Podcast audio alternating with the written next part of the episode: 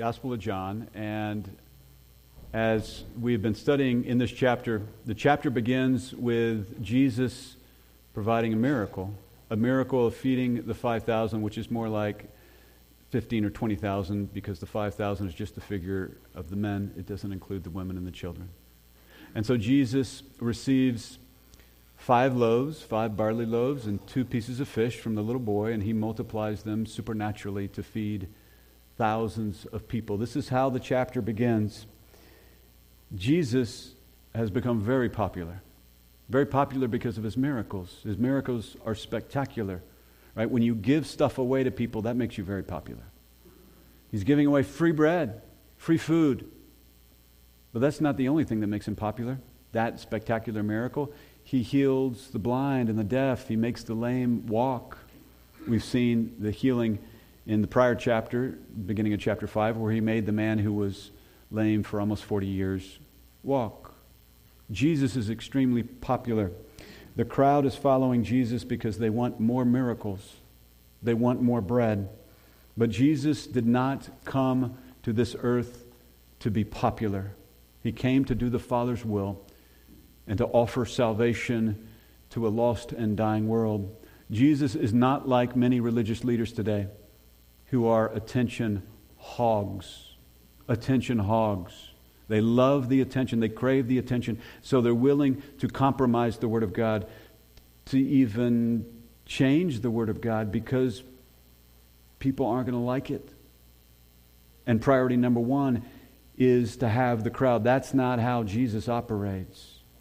Jesus is ready, willing, and able to thin out the crowd, which is what he will do today because the crowd is before him for the wrong reason. They've come to Jesus for the wrong reason. He corrects them. He says, You misunderstand who I am. You're wrong in the way you perceive me. I'm not a mere miracle worker, I'm not a mere bread maker. Oh, he is a miracle worker. He is one who, who supernaturally produced bread, but he's infinitely, eternally more than that. He says, You come to me for the wrong reason. You come to me because you want more food. That's what we studied last time. In their unbelief, the crowd thinks only of the physical realm, not of the spiritual realm. Their unbelief makes them blind, so they don't see who Jesus is. They just see his miracles. They see a man, a man that does interesting things, spectacular things, but a mere man because their unbelief has blinded them. And so now they see they think by sight and not by faith. You see the paradox there.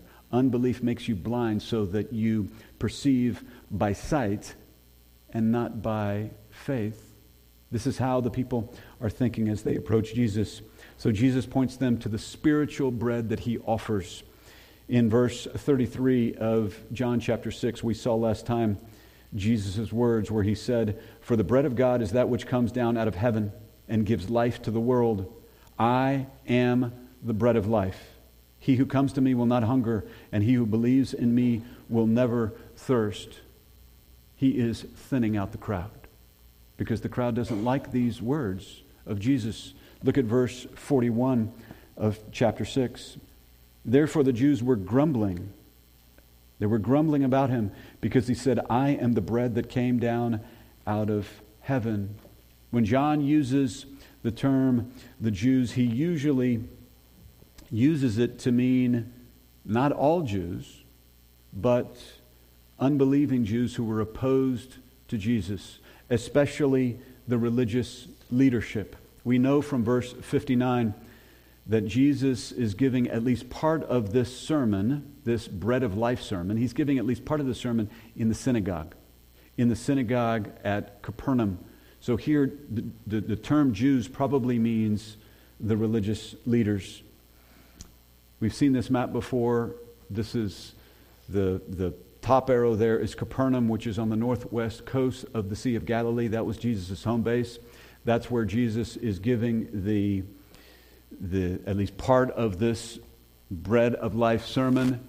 And then about 30 miles or so southwest of that is Nazareth, where Jesus is from. So 30 miles, say say from here to Johnson City.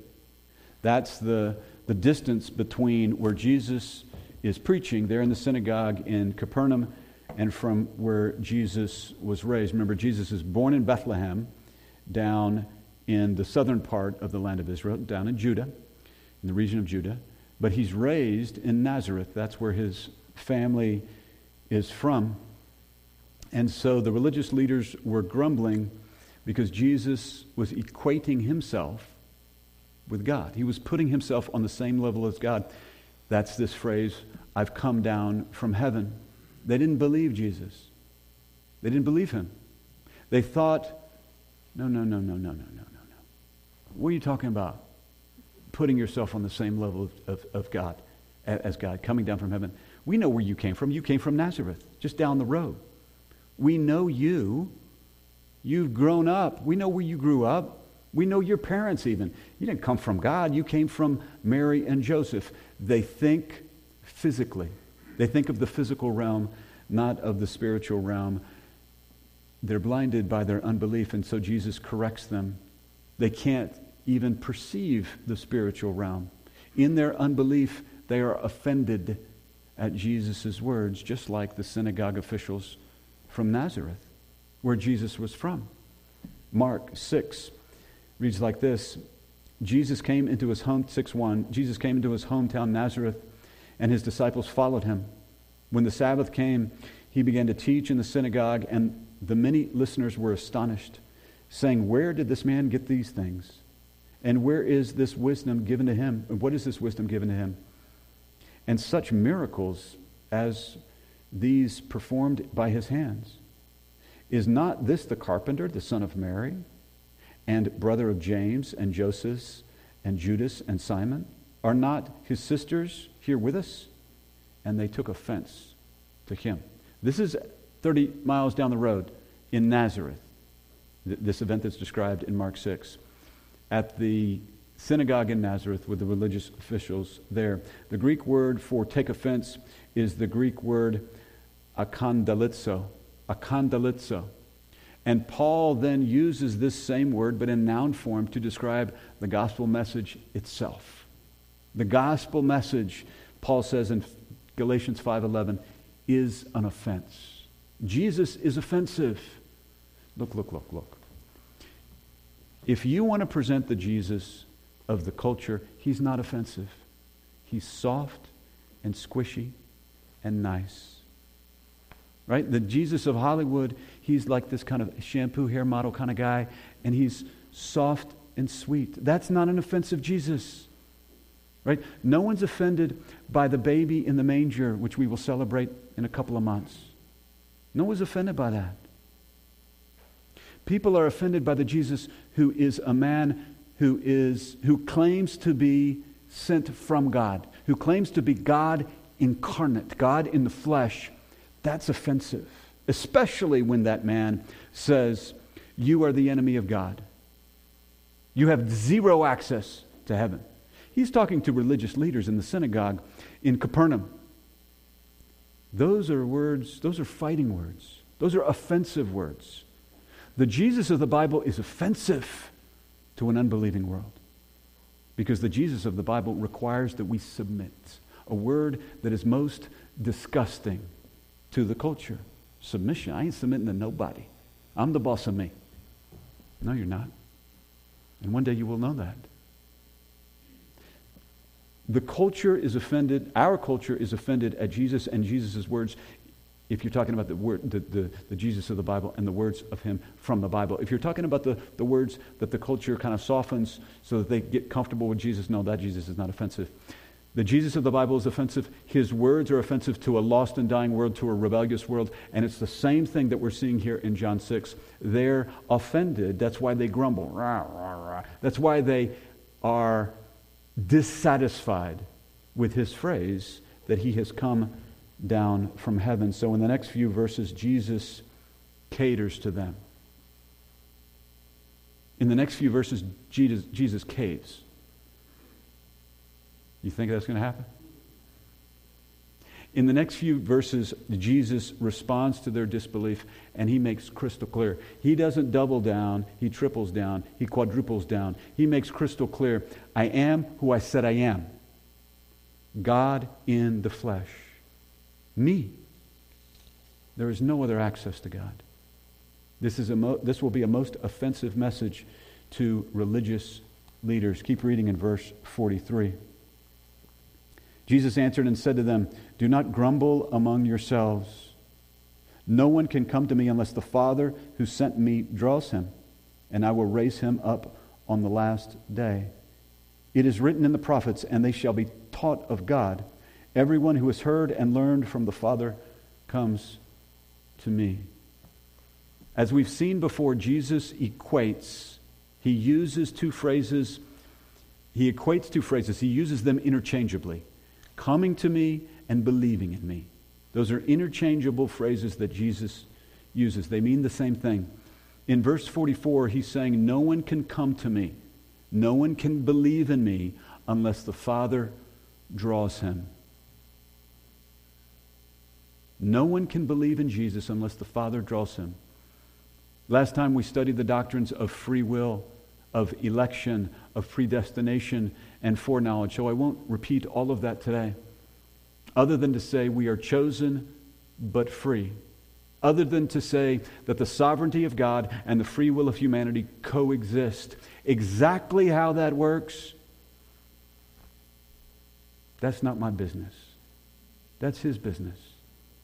And my brain is too puny to figure that out. I don't think we fully understand how we are chosen but free, how the sovereignty of God and the free will of humanity coexist. I don't think we fully we can fully understand that this side of heaven. That side of heaven we'll understand a little more, but I suspect we won't fully understand it at all. And that's okay. We don't fully understand the Trinity. Is it three or is it one? Yes. Right? Three distinct persons in the Godhead, but they are so united they are one. How, how, how does the hypostatic union work? How does God, the infinite, eternal God, who is omnipresent, be limited in time and space in a baby, as a baby in a manger? How does God, who is omniscient, who has never learned anything ever because he's always known all the knowable, how is he described as a young boy learning? How does that work? Is this one person? It's not two separate persons in a body. It's one person, fully God, fully man, and in one person. Two distinct natures. Hypostatic union. Hypost- hypostatic comes from the Greek word hypostasis, meaning nature. And it's a union of two natures. There are some things in the scripture we don't fully understand, and that's because you're not God. I love the words of the old German theologian Tersteegen. A God who is comprehended is no God at all. That's okay. We proclaim these things and we believe these things because they are revealed to us by God. You are chosen but free. The sovereignty of God and the free will of humanity coexist. And in verse 44, Jesus is emphasizing the sovereignty of God. In a few verses, he will emphasize the free will of mankind. But in verse 44, he says, It is impossible, impossible for anyone to come to Jesus, to believe in Jesus, unless the Father draws him.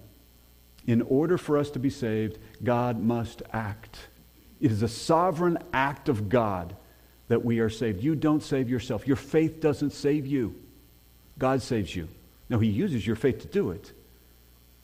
But God saves. It is His sovereign act, it is an act of God.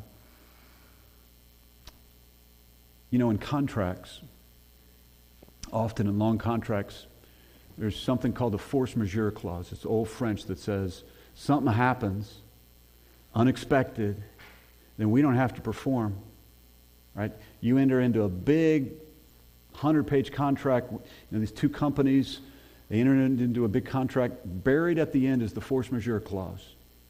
And it, it, it says something out of our control we don't have to, we don't have to perform. And they always say, act of God. right? A strike, a war, an act of God. They mean like a, like a hurricane, a tornado. They don't really use act of God anymore in contracts because no one knows what it means. Because we don't believe in God anymore. But what's interesting to me is that act of God is always viewed as something crummy, something horrible, a hurricane or tornado. That's an act of God. How about something beautiful like your salvation? That's an act of God.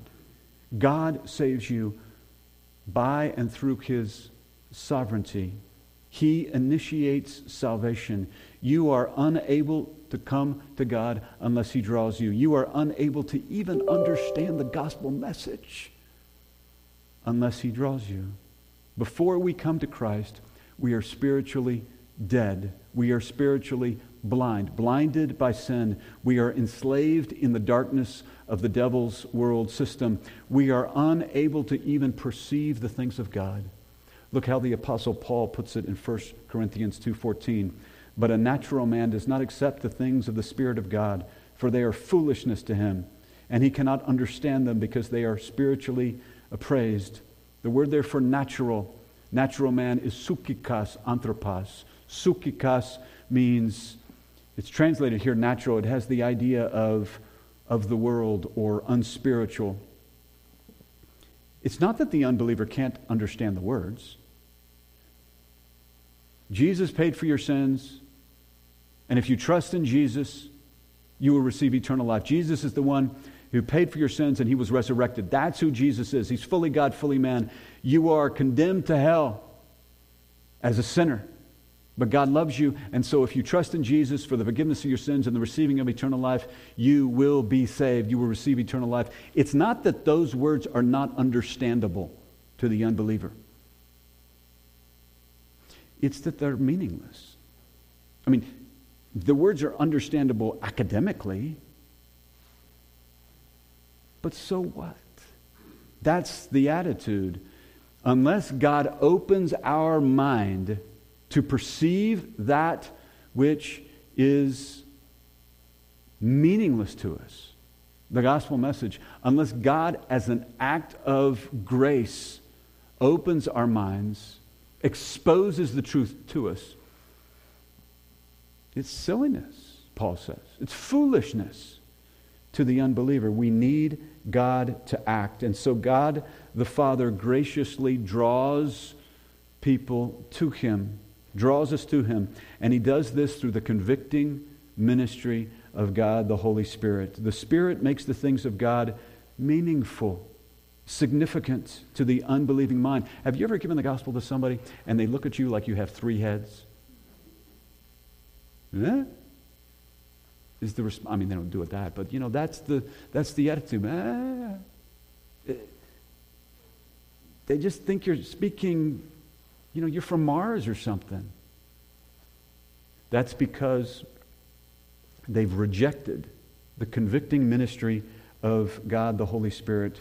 Later in the book, Jesus will teach of the convicting ministries, but let me just spend a couple minutes on it here. In John 16, 16 verse 8, we read this.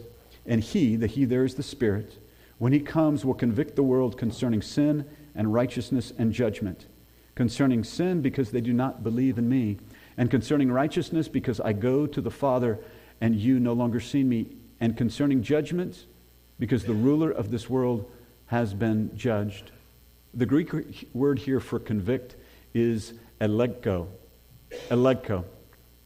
And in this context, it means to expose to expose as wrong. We can't even understand the significance, the meaningfulness of the gospel message unless God, as an act of grace, exposes our wrongness to us. And so you see three areas where the Holy Spirit convicts the unbeliever here. You see it with respect to sin, righteousness, and judgment. Now, some view this as the convincing ministry of God the Holy Spirit. I mean, in a sense, it convinces us, but it's primarily a convicting ministry of the Holy Spirit, where He proves and displays and exposes our wrongness Jesus says the Spirit convicts the world concerning sin, meaning the Spirit exposes the unbeliever to the truth that he is engaged in the most dangerous, the most destructive of all sins. When you go 76 miles an hour in a 75 mile an hour speed zone, that's a sin. Right? You're violating the law. Now, the consequence for that sin, we're, we're, to, we're to obey the law unless the law requires us to disobey God. That's an exception. But a speed zone of 75 miles an hour is not a disobedience of God's So we're supposed to obey that speed zone, right? You're doing 76 miles an hour and a 75, that's a sin. That has one consequence. But the sin of rejecting Jesus Christ, which is a moral decision, it's not an accident, it's a moral decision, it's a question of the will. The sin of rejecting Christ for salvation is a sin that brings the most intense, extreme consequences of any sin. It is the most dangerous and destructive of all sins because the consequence is eternity in the lake of fire. And so the Spirit convicts the world concerning sin, the sin of rejection of Jesus Christ. The sin of disbelief is ultimately what condemns people to hell. Then we see the, the, the Spirit convicting the world concerning righteousness, meaning the Spirit exposes the unbeliever to the truth that only Jesus is righteous. You're not righteous. I'm not righteous. Only Jesus is righteous. And his resurrection and ascension validate his righteousness. If Jesus wasn't raised from the dead, then we're wasting our time. Let's go do something else on Sunday morning. Let's go play golf. Let's go watch the such and such. Let's do something else if he wasn't raised from the dead. But if, in fact, a man was raised from the dead who prophesied in advance that he would be raised from the dead in fulfillment of the scriptures, and he ascended and sits with flesh and bones and hair next to the majesty on high, to use the language of the book of Hebrews, if in fact that is the case, and it is, then that man must be worshiped. That man is not merely a man, but he is fully God, fully man. And so the resurrection and the ascension of Jesus Christ validate Jesus' claim of righteousness, which no one else can claim. Right? Muhammad didn't claim to be righteous. Buddha didn't claim to be righteous. Joseph Smith, who created Mormonism, he's not righteous. None of us are righteous. But one, and the resurrection and ascension what Jesus says is those validate his claim of righteousness. Then the Spirit convicts the world concerning judgment, meaning the Spirit exposes the unbeliever to the truth that the ruler of this world, the devil, is done. He's already been judged. The execution of the judgment is delayed, but he's already been judged. It's finished. He was judged on the cross. And so the world is destined for the destiny of its ruler. The world is destined for the lake of fire, which is prepared for the devil and his fallen angels because the world follows their leader. A leader who's already finished, who's already been judged, who's already been declared loser. Just read the end of the book. God doesn't just barely win, God decimates the opposition. Revelation 19. Revelation 20. I mean, it's not a contest. God's victory is overwhelming. Revelation 20. The devil will be cast in the lake of fire forever, the place of eternal torments. And the world which aligns itself with the devil, that is the world's destiny. So don't align yourself with the devil, is part of the convicting ministry of God the Holy Spirit, we can't even understand the gospel message, the significance of it, the meaningfulness of it. It's just blah, blah, blah, blah, blah. But for the sovereign grace of God the Holy Spirit in convicting us, exposing to us our wrongness. That's what Jesus means when he says, You can't come to me unless the Father draws you. When we read John 6 and John 16 together, we see that the way that the Father draws people to Him is through the convicting ministry of God the Holy Spirit. It is a teaching ministry that God the Holy Spirit does. In grace, the Spirit teaches us. First, as unbelievers, He teaches us so that we will believe for salvation. And then, as un, excuse me, that's for the unbeliever. As believers, there's still the teaching ministry of God the Holy Spirit. He teaches us so that we will believe, so that we will trust Him, so that we will trust the Lord as opposed to trust the world because the world's selling all kinds of stuff. Now, the only thing the world's selling is feel good because that's all they got. Pleasure. That's all they got to sell. God says, trust me. I'm talking, to, to, we're talking about believers right now. Trust me. And the teaching ministry of God the Holy Spirit makes the things of God perspicuous, clear, understandable, meaningful. Not just to the unbeliever so that the unbeliever will trust in Christ, but to the believer so that we will trust the Lord every day. Right? You got that temptation over there and you're like, yeah, that looks good. Man, that looks good. And God says, don't do that. Don't even think that. It's an act of trust to trust in the Lord versus wandering off to the pig pen where we used to be.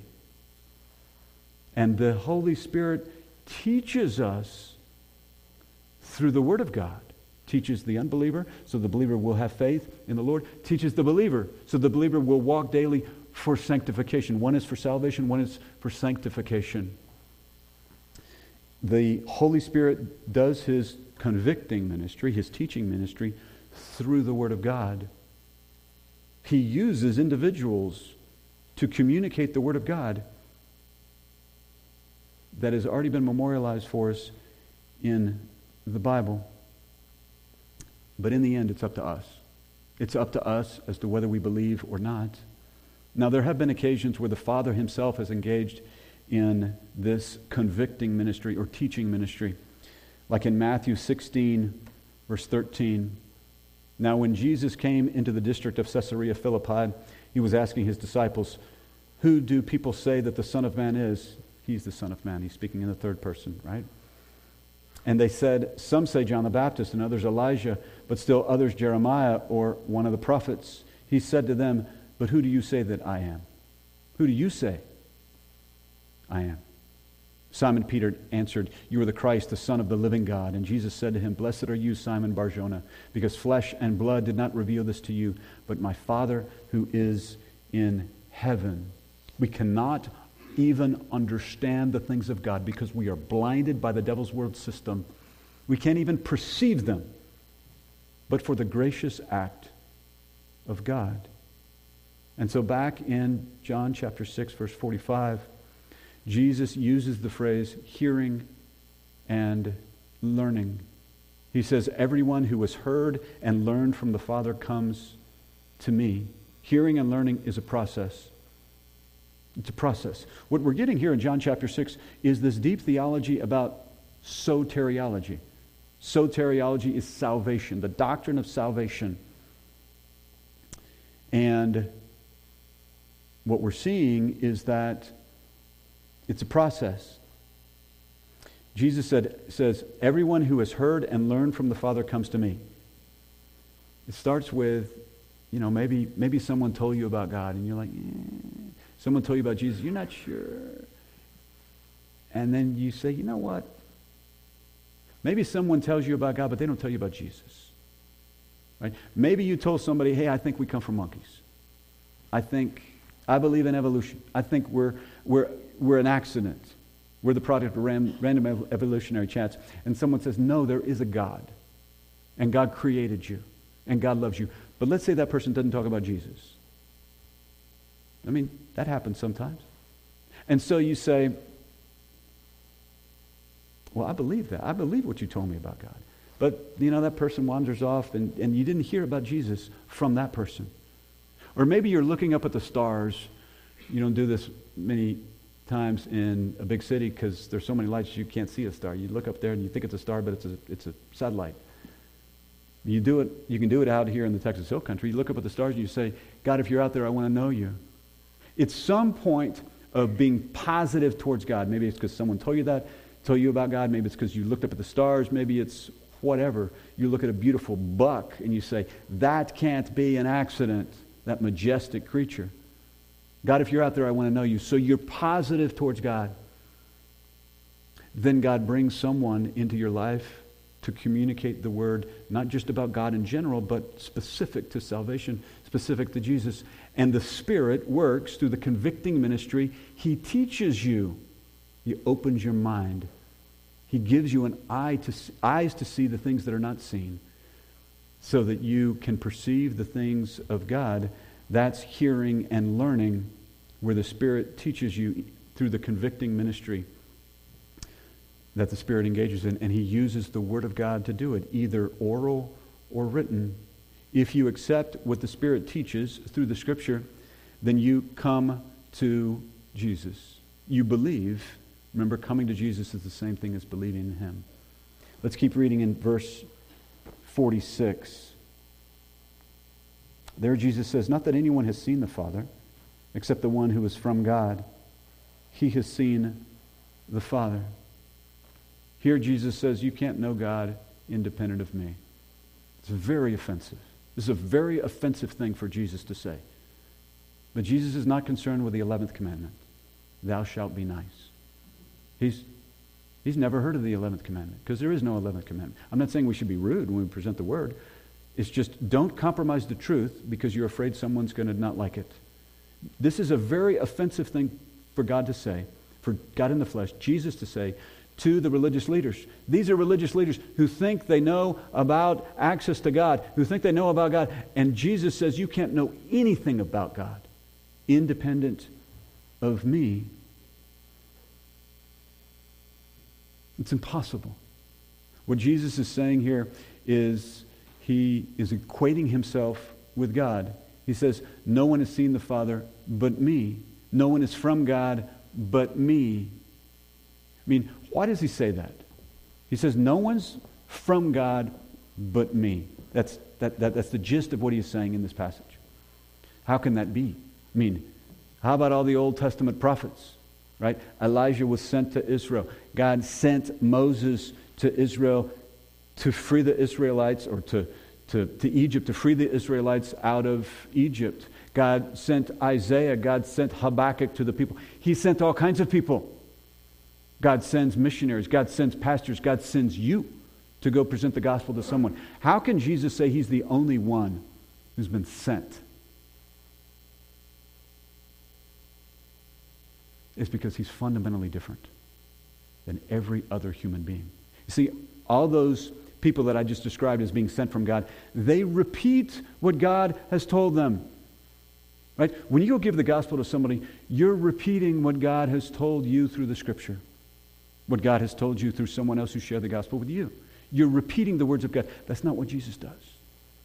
Jesus speaks the things that he speaks, and he does it based on personal knowledge, not secondhand from. Right?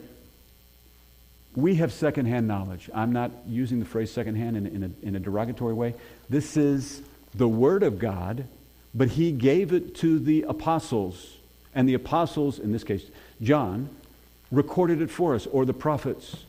So God gave it to a human messenger, a human messenger recorded it, and now we read it. Not so with Jesus.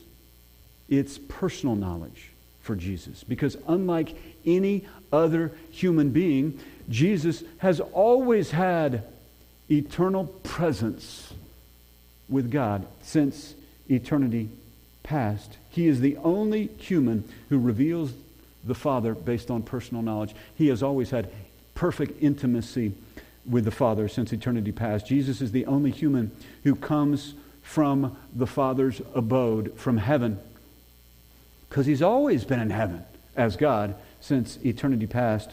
Jesus is the only human who has seen the Father as God. He has always had eternal fellowship with the Father. John 1 18. No one has seen God at any time. The only begotten who is in the bosom of the Father has explained him. As we studied that word, explained, it is where we get our English word exegete.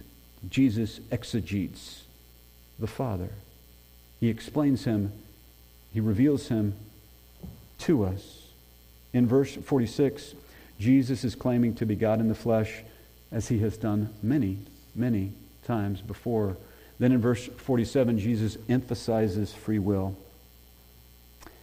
Truly, truly, I say to you, he who believes has eternal life. Jesus is talking to the crowd.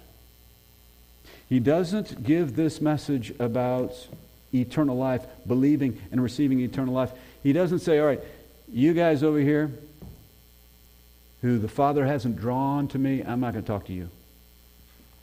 I'm only going to talk to these over here who the Father has drawn, to use the language of verse 44. He doesn't say, I'm not going to talk to you over here who the Father hasn't given to me, to use the language of verse 37. Given to me or the Father drawn. He didn't do any of that. He addresses the gospel message to the whole crowd, everybody, knowing full well, because he's omniscient, that a huge swath of this crowd hates him and will never believe in him. But in his love, he presents the gospel message to everyone. Because salvation is available to all.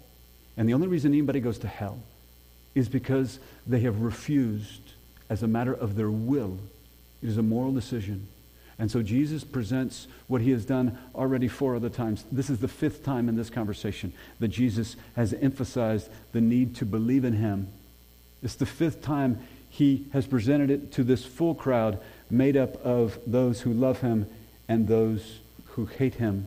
One commentator has called the Gospel of John the Gospel of belief because the Greek word to believe, pisteuo, is used 98 times in this book, exponentially more often than any other book of the New Testament. Believing in Jesus isn't just thinking that he exists. It's not just thinking he's out there. He was a cool guy. Yeah, he was a man. He was a man who walked the land of Canaan. That's not enough. That's not what it means when it says to believe. It means to trust. That's what pisteuo means. To trust, to rely upon, have confidence in, to have faith in.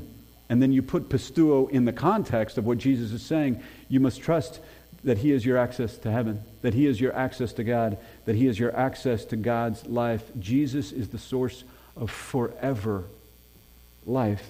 Look at verse 48. I am the bread of life. Your fathers ate the manna in the wilderness, and they died.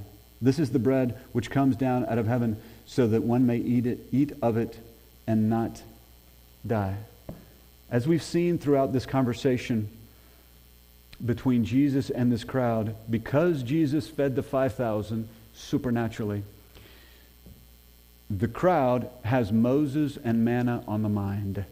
Moses and manna on the mind. They, their mind automatically goes to the events of Moses, where Moses provided, actually, God provided it through Moses, but they think of Moses providing the manna in the wilderness. Remember the supernatural bread that was on the ground? And they said, What is it? That's what manna, manna in the Hebrew means.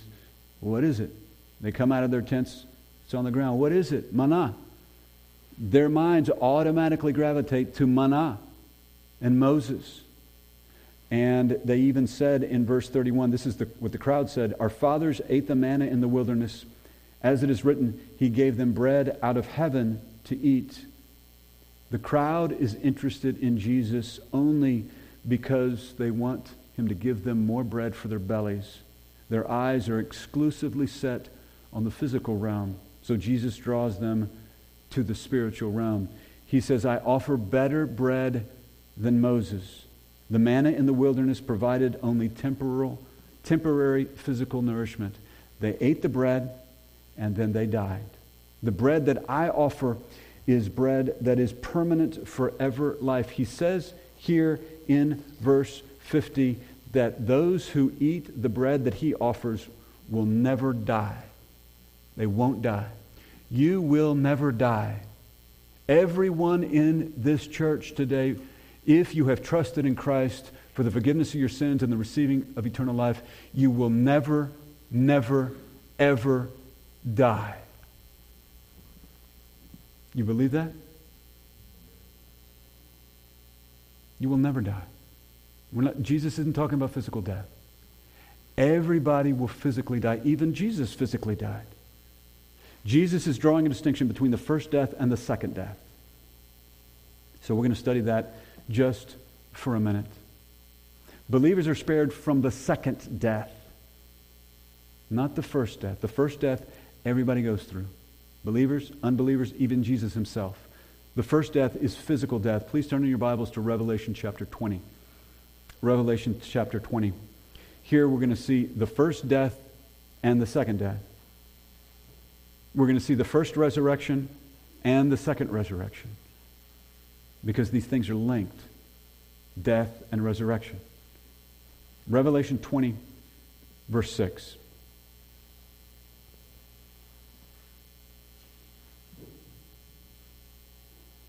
It reads like this Blessed and holy is the one who has a part. Blessed and holy is the one who has a part in the first resurrection. Revelation 20, verse 6. Over these, the second death has no power, but they will be priests of God and of Christ and will reign with him for a thousand years. Remember the last time Jesus promised over and over and over, John chapter 6, to raise them on the last day. He did it in John chapter 6, verse 39, verse 40, verse 44. That's the first resurrection. When Jesus raises his own, that's the first resurrection. It saves Jesus' own, it saves believers, those who have believed in Jesus, it saves them from the second death. The first resurrection saves you from the second death. The second death is eternal judgment. Jump down to verse 12. Verse 12 reads like this And I saw the dead, the great and the small, standing before the throne, and books were opened, and another book was opened which is the book of life. And the dead were judged from the things which were written in the books according to their deeds. And the sea gave up the dead which were in it. And death and Hades gave up the dead which were in them. So stop there for a second. This is the second resurrection. You don't want to be at the second resurrection.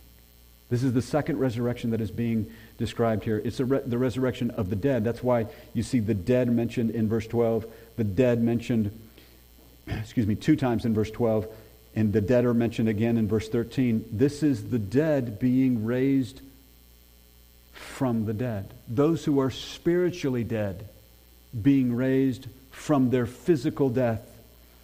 Those who have eaten the bread of life are not dead. Those who have eaten the bread that Jesus offers are spiritually alive. They're not dead. They're not spiritually dead because they have eternal life. Keep reading. And they were judged every one of them according to their deeds. Then death and Hades were thrown into the lake of fire. This is the second death, the lake of fire. The second death, the first death is physical death. Everybody's going to die. I wish it weren't true. But that's the product of sin. Jesus himself died not because he was a sinner, but because he died for us. Everybody physically dies, believers and unbelievers. That's the first death.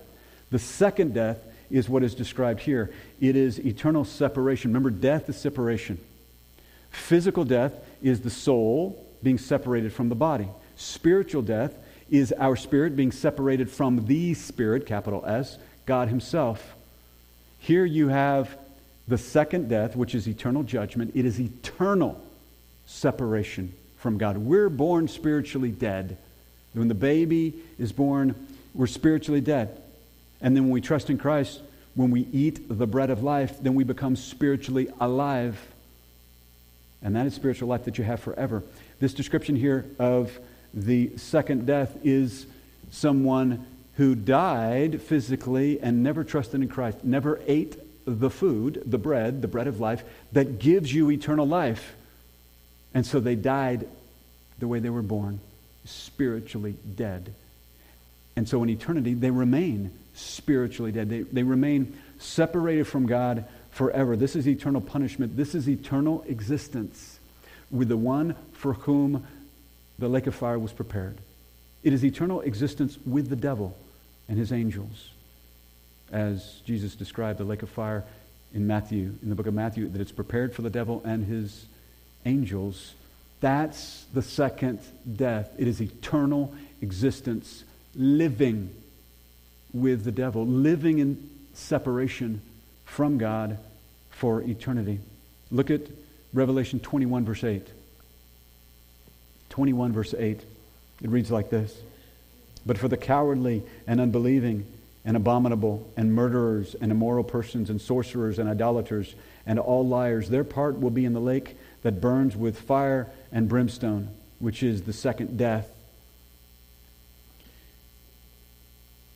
God views the one who has not been forgiven, the one who is still in his sins, the one who has not eaten the bread of life, the one who has not trusted in Christ for the forgiveness of her sins and the receiving of eternal life. God views that one as a sinner. We're all sinners, but when you trust in Christ, Christ God imputes Christ's righteousness to you. So now when God looks at us, when he looks at me, he looks at Christ's righteousness. And so I'm declared righteous, justified, to use the language of the New Testament, Paul's language. God doesn't see me as a sinner, though I am. He sees me as righteous. He sees Christ's righteousness, which has been transferred, imputed to me as a product of my trust in Christ.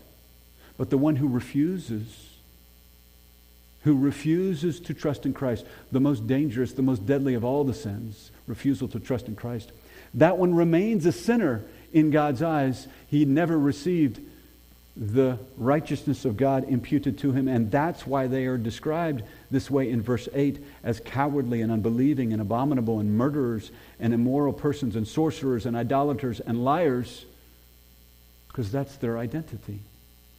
Their identity is not justified is not the righteousness of God, it is the sin that has characterized them, and they haven't had the righteousness of God imputed to them. But what I really want to focus on in verse 8 is the last phrase, which is the second death. There are two deaths. To sum all this up, there are two deaths and there are two resurrections. There's the first death, which is physical death. We're all going to go through that. Then there's the second death. The second death is for unbelievers only. Everybody experiences the first death, believers and unbelievers. Only believers experience the first resurrection. Two deaths, two resurrections. First death, believers and unbelievers. Second death, unbelievers only. Eternal separation from God. First resurrection, believers only.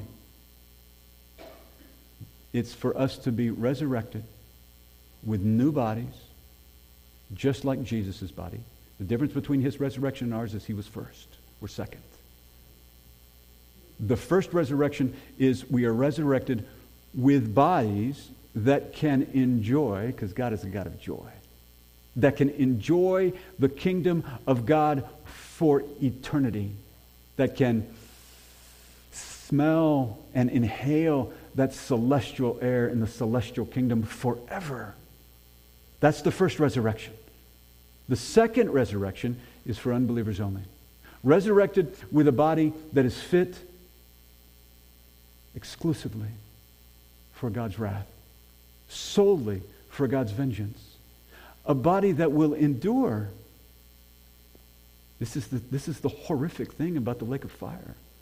It won't consume the unbeliever. He won't be annihilated. It's a body that is raised for damnation forever, for eternal punishment. And so it's a body that is fit solely for the wrath of God. That's the second resurrection. The prophet Daniel puts it this way in Daniel 12 2. Many of those who sleep in the dust of the ground will awake, these to everlasting life, but the others to disgrace and everlasting contempt. I hope you share the gospel with your children, with your grandchildren, with your friends, if you care for them in the slightest.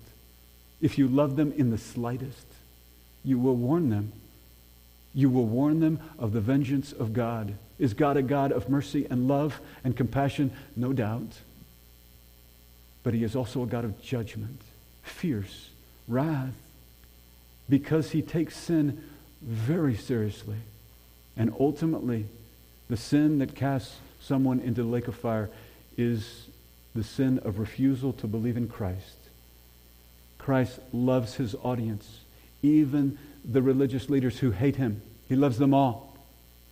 And so he gives them the gospel over and over and over and over again in John chapter 6, like he did in John chapter 5, to a different audience. In John chapter 5, it's an audience of religious leaders in Jerusalem. John chapter 6, we have an audience of religious leaders in Capernaum and others who follow those religious leaders. Look at verse 51. Verse 51 reads like this I am the living bread that came, that came down out of heaven. If anyone eats of this bread, he will live forever. And the bread also which I will give for the life of the world is my flesh. When Jesus says, Eat my flesh, of course, he's not talking about cannibalism. He's using a word picture, he's using a figure of speech. He's not talking about cannibalism, nor is he saying that the communion table, which we will celebrate last, uh, next Sunday, he's not saying that the bread is transformed supernaturally into the flesh of Jesus, into the body of Jesus. He's not saying either one of those. Instead, he's using a figure of speech. He's using a word picture that is vivid and, to be sure, extreme. He's saying that the physical bread, the physical bread that the, that the Exodus generation ate, the manna, they ate it, it nourished them. When we eat physical bread, and, and bread is the concept of food. It's not just Mrs. Baird's bread, right? I mean, it's, it's just, it's a general concept of food. The Exodus generation, when they ate the bread, when we eat the bread, it gives us life, maintains our life. No food, you die. So Jesus is saying, yes, physical life is maintained by bread, by food, but then you die. But the bread that I offer, Jesus says, is bread of eternal life. And so eat my flesh. Doesn't mean cannibalism. He's using a vivid word picture for the bread of life. When you accept me, when you eat me, the living bread from God, in other words, when you accept me as the source of spiritual life, then I give you eternal life and you will live forever. This is not quantity of life. Eternal life that Jesus offers is not living forever in terms of existing forever. Everybody's going to exist forever. Eternal life is about quality of life, to live forever with the author of life. Verse 51 is really a summary of what Jesus has been teaching, what Jesus has been telling his audience. But there's something else in verse 51 that is new. You see it? Look at verse 51. There's something new that he's introduced here.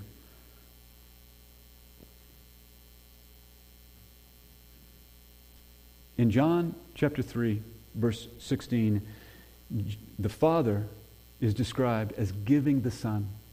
For God so loved the world that he gave his only begotten Son, so that whosoever believes in him will not perish, but have everlasting life. So in John 3:16 the Father is described as giving the Son, but Jesus is introducing something new here in verse 51. He's saying in addition to that, in addition to the Father giving the Son, I give of myself. I voluntarily give my flesh to my enemies, to those who hate me, to those who love me to the Jews, to the Gentiles.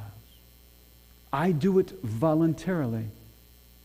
And you can't help but think, when you see this word flesh, which is the Greek word sarx, you can't help but think of the prologue. And the Logos became flesh. The Word became flesh and dwelt among us. It's the same flesh. Jesus gives his life. What he's talking about here is more than the Father giving the Son for us, giving the, the Father ordaining that the, son's, the Son will give his life. It's the Son saying, I voluntarily give it because I love you. You see, the love of Jesus is as eternal and intense as the love of the Father. We're seeing here sacrificial love. That's what love is. We believe in penal substitutionary atonement. Penal means punishment.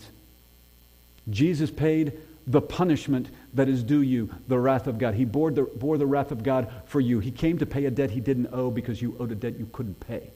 So that you will not bear the wrath of God forever. He bore it for you. Penal. In Texas, there are various codes. There's the water code, there's the property code, there's the tax code, there's the penal code. The penal code is the code for punishment. That's where you open up and you say, oh, this crime is a misdemeanor and it's one year imprisonment. That crime is a felony and it's five years imprisonment. That's the penal code. The atonement is penal, meaning punishment, substitutionary. That's what we're seeing here. Jesus says, I give my life voluntarily for my enemies. Substitutionary.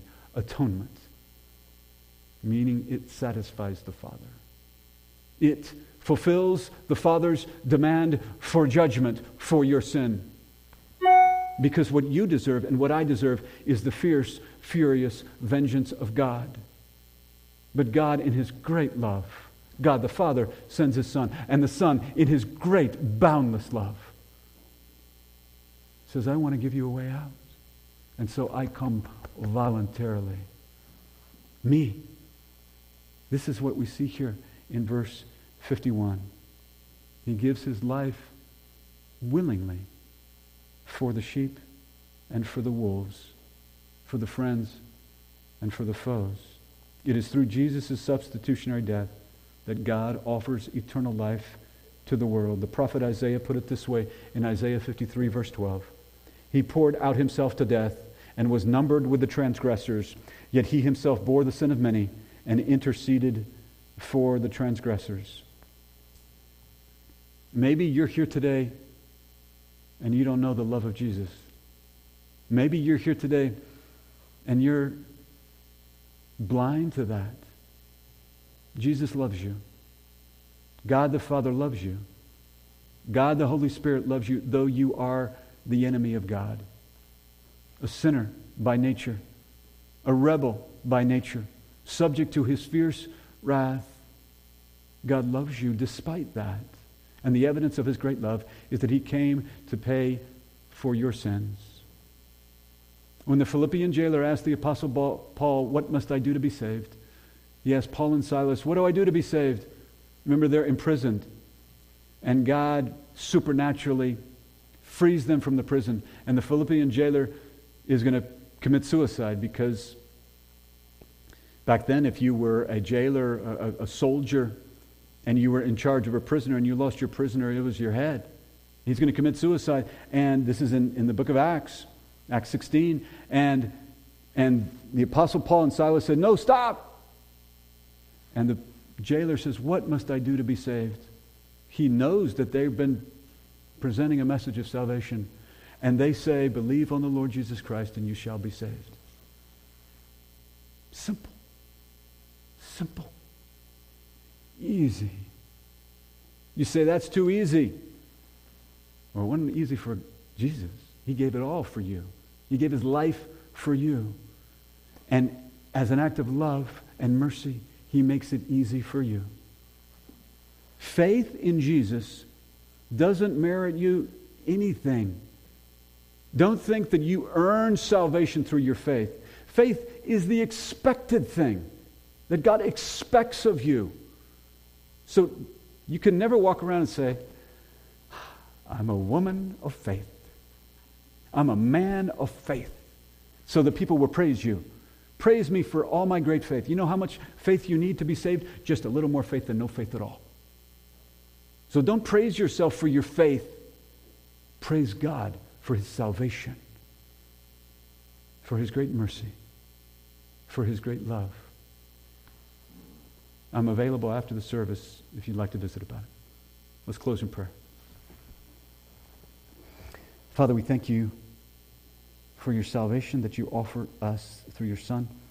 We thank you for your love. We thank you for his love. We thank you for his submission to you, his obedience to you, and for his willingness to give his life for us. We praise you for these things. We praise you that you have recorded your word for us. We ask that you challenge us to obey you, to honor you, to submit to you.